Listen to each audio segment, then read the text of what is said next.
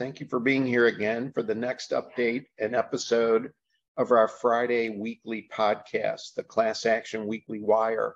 I'm Jerry Maatman, a partner at Duane Morris, and joining me today are my colleagues and fellow partner Mike DeMarino and associate Randy Kim. Thanks so much for both of you being here on the podcast. Oh, it's great to be here. Thank you, Jerry. Thanks for having me, Jerry. Absolutely. Today we wanted to discuss trends and important uh, rulings in the area of antitrust class action litigation. To your way of thinking, what were some of the most significant developments in the class action world in 2022 in the antitrust space? I think what the most important uh, development that we that we saw was really an expansion into uh, the labor market from traditional areas of uh, antitrust focus. So historically, uh, antitrust enforcement has focused on uh, areas uh, in price fixing and other other anti-competitive conduct in sales and product markets. And more recently, now there's been a growing recognition uh, an intersection between antitrust violations and the labor markets. And this in turn has led uh, antitrust authorities to increase scrutiny uh, over labor markets and for the plaintiffs bar to really piggyback on that momentum and uh, push the limits of class actions class actions to recover employment related antitrust violations. Mike, what do you think that uh, the plaintiffs bar has targeted this particular area? What do you attribute this growth to? Uh, I, I, think it's really attributed to uh, them pushing the envelope in terms of trying to be creative and find um, uh, new gold in the mines, uh, price fixing, and uh, other anti-competitive areas and traditional uh, markets, uh, sales markets and products markets is tried and true. Um, but here, what we have is um, there are a number of companies that for years have, uh, no poach agreements in their employment contracts or anti um, uh, solicitation uh, provisions in their contracts. And so really the plaintiffs bar is tapping into um, in, into this area to uh, essentially get get gold out of the mine uh, and, and find new ways to um, expand uh, uh, potential litigation. Randy, I know you're a thought leader in this space. Do you think that the Biden administration's position on antitrust issues is also driving uh, this private plaintiff class action litigation in the antitrust space? Oh, absolutely. Um, I agree with uh, everything Michael said that the expansion has really been uh, a consequence of what we saw with President Biden's executive order in 2022. I think that was July.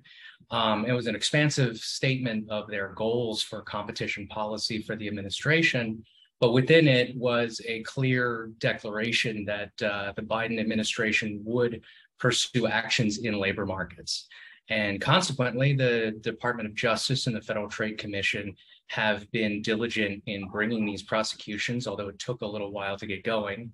And then, as we see in other areas of antitrust litigation, the plaintiff's bar uh, follows up on those actions as they do on other antitrust uh, actions especially with these lawsuits where they where the plaintiff's bar is able to identify no poach agreements that might be uh, might be conducive to this kind of argument. Mike, were there any rulings uh, in 2022 that would uh, nicely dovetail with this interest between the Biden administration and the private plaintiffs class action bar? Oh, uh, absolutely. Uh, we saw in 2022 um, really a target uh, the plaintiffs bar targeting uh, franchisors. And so there's a case in the Northern District of Illinois, uh, Deslandes versus McDonald's, uh, where the district court uh, denied class certification of a nationwide class of McDonald's workers, um, primarily on the basis that plaintiffs uh, failed to satisfy Rule 23b3's predominance requirement. Uh, and so the court denied class certification on that basis. And really, what uh, led to that conclusion was the court's determination that it was going to apply uh, what we call the rule of reason uh, analysis, um, which is, in, in, in, essence, an evidentiary burden for plaintiffs. uh, that requires them um, to uh, establish an anti-competitive effect or impact in uh, in a relevant market. In this case, a the relevant market is the labor market. And so the court concluded that because this was a nationwide class action spanning coast to coast, and uh, there were hundreds, if not thousands, of local labor markets, uh, plaintiffs wouldn't be able to satisfy, at least not with uh, class-wide evidence, that uh, there was an anti-competitive impact on on the, on the labor force. and so because of that, individualized issues overwhelmed common issues, and, and it led the court to deny class certification. And really what we've seen is that become um, a battleground in 2022, that, that question of whether per se treatment or rule of reason treatment is going to apply to a claim uh, because it has drastically uh, uh, important consequences for the evidentiary burden, even at the pleading stage for, for plaintiffs. Now, Randy, I know the Department of Justice sought to intervene in the McDonald's case, both at the district court level and on appeal at the Seventh Circuit. What should our readers take away from the activities of the Department of Justice in terms of its interest and litigation of these issues in the McDonald's case? Yeah, so that's that's an excellent question because, uh, as you allude to, prior to Deslandes, the DOJ uh, had put out a policy position. Uh, forgive me, I forget uh, the format in which they used, where they essentially said uh, a, a, a sort of hands-off approach to a lot of these covenants and employment agreements and saying that in, in most situations that these should be uh, these should be analyzed under a rule of reason, which is a, a more understanding uh, standard for uh, when you can do something that might have competitive consequences. With the Deslandes case, uh, the Department of Justice's position switched, uh, and this is with in line with the Biden administration's uh, renewed focus on a more um, uh, a more uh, vigorous enforcement approach. Um, and so what happened is even though the DOJ weighed in on the Deslandes case saying, you know, these should really be analyzed under a per se approach, the, the markets are the same, the analysis is, is the same. We have all of these antitrust tools that should apply just as easily to labor markets. Courts were not fully convinced. And I think the Deslandes opinion shows that despite the DOJ's new position that this is this is same old antitrust analysis, courts are not incredibly comfortable with the notion that all of these agreements should be uh, analyzed under a per se standard. Um, and as Michael said, it's really becoming the the battleground or the determinative factor uh, in whether a no poach class action can get certified at all. I'd be interested in both of your takeaways. The notion that class certification is the holy grail, and that in class actions they're so big, they're so weighty, they're worth so much money, and in the antitrust context, you have treble damages. Is the whole game or the battleground at class certification, or are there other aspects of antitrust class actions that you think are important, and what might those be? That's a good question. I, absolutely.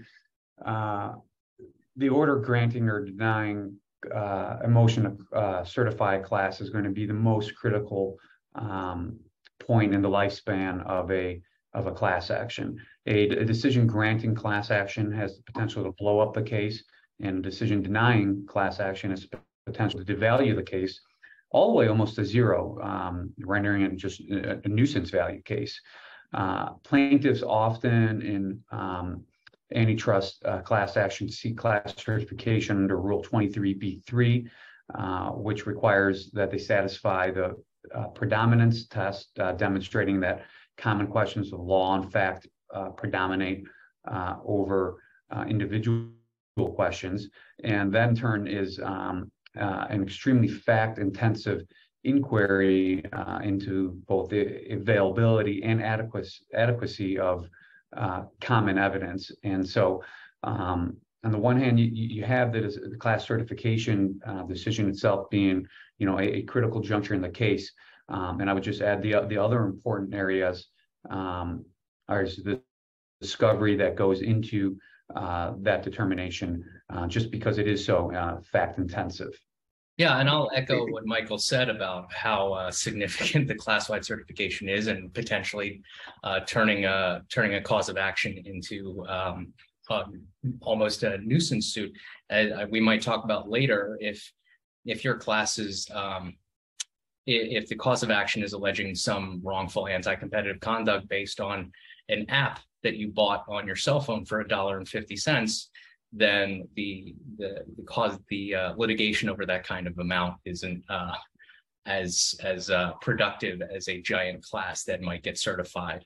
Um, I think a good example of a ruling that's hinging on this predominance inquiry was from the Ninth Circuit, and that case was Olean Wholesale Grocery Co-op Incorporated uh, v. Bumblebee Foods LLC. So Olean involved uh, direct and indirect purchasers of packaged tuna seeking recovery for um, an illegal price fixing conspiracy against three large tuna suppliers. Um, and after the suppliers pleaded, pleaded, guilty or admitted to charges in exchange for leniency from the DOJ in 2015.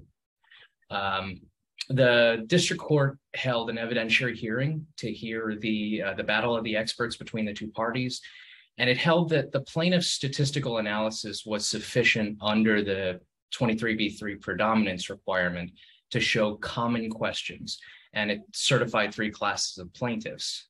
Um, as a, a, little side note, the, ni- the en banc Ninth Circuit affirmed the district court's class certification after an initial challenge had produced um, the, this, this argument from a number of judges on the Ninth Circuit that uh, there were too many uninjured class members, or there were questions about the uninjured class members. And the en banc Ninth Circuit affirmed, uh, uh, they rejected any de minimis rule about the number of potentially uninjured members. Uh, and they held that such a rule would be consistent with the text Rule 23. Now, one of the benefits uh, that our clients talk about in utilizing the Duane Morris class action review as a research tool is the data within it regarding class certification um, conversion rates. How did defendants and how did plaintiffs do in 2022 when it came to winning and losing class certification motions in the antitrust space?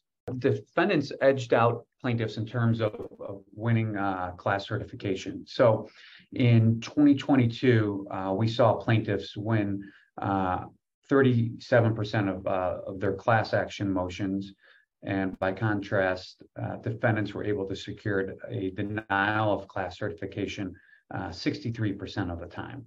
And um, the common denominator uh, uh, among these decisions um, really is, is, is how they how the fight centers around again um, and how there's complex uh, inquiries centering around whether common issues and common questions or individualized issues predominate in a particular case.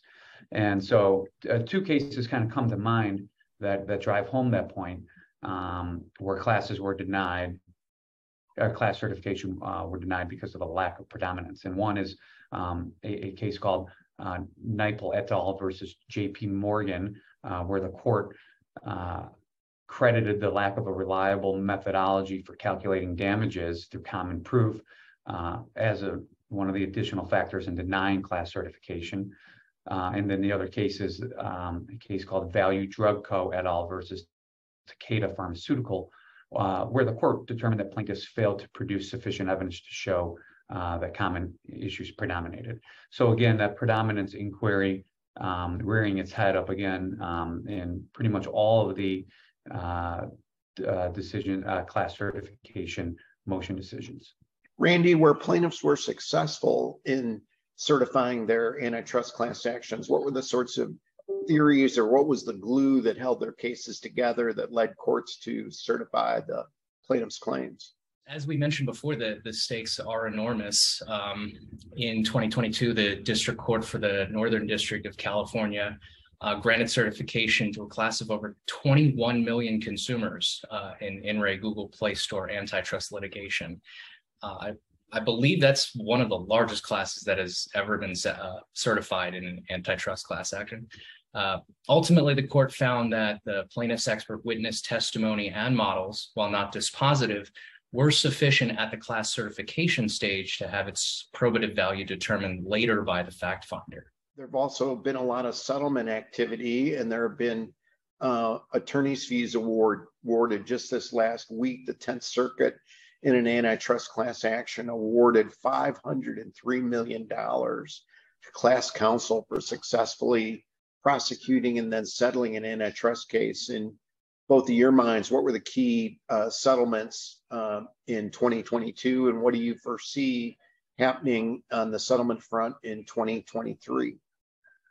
The settlements are are huge. The numbers are just uh, astronomical, and that really is really what drives the plaintiffs' bar to to push theories to re to recover in these cases.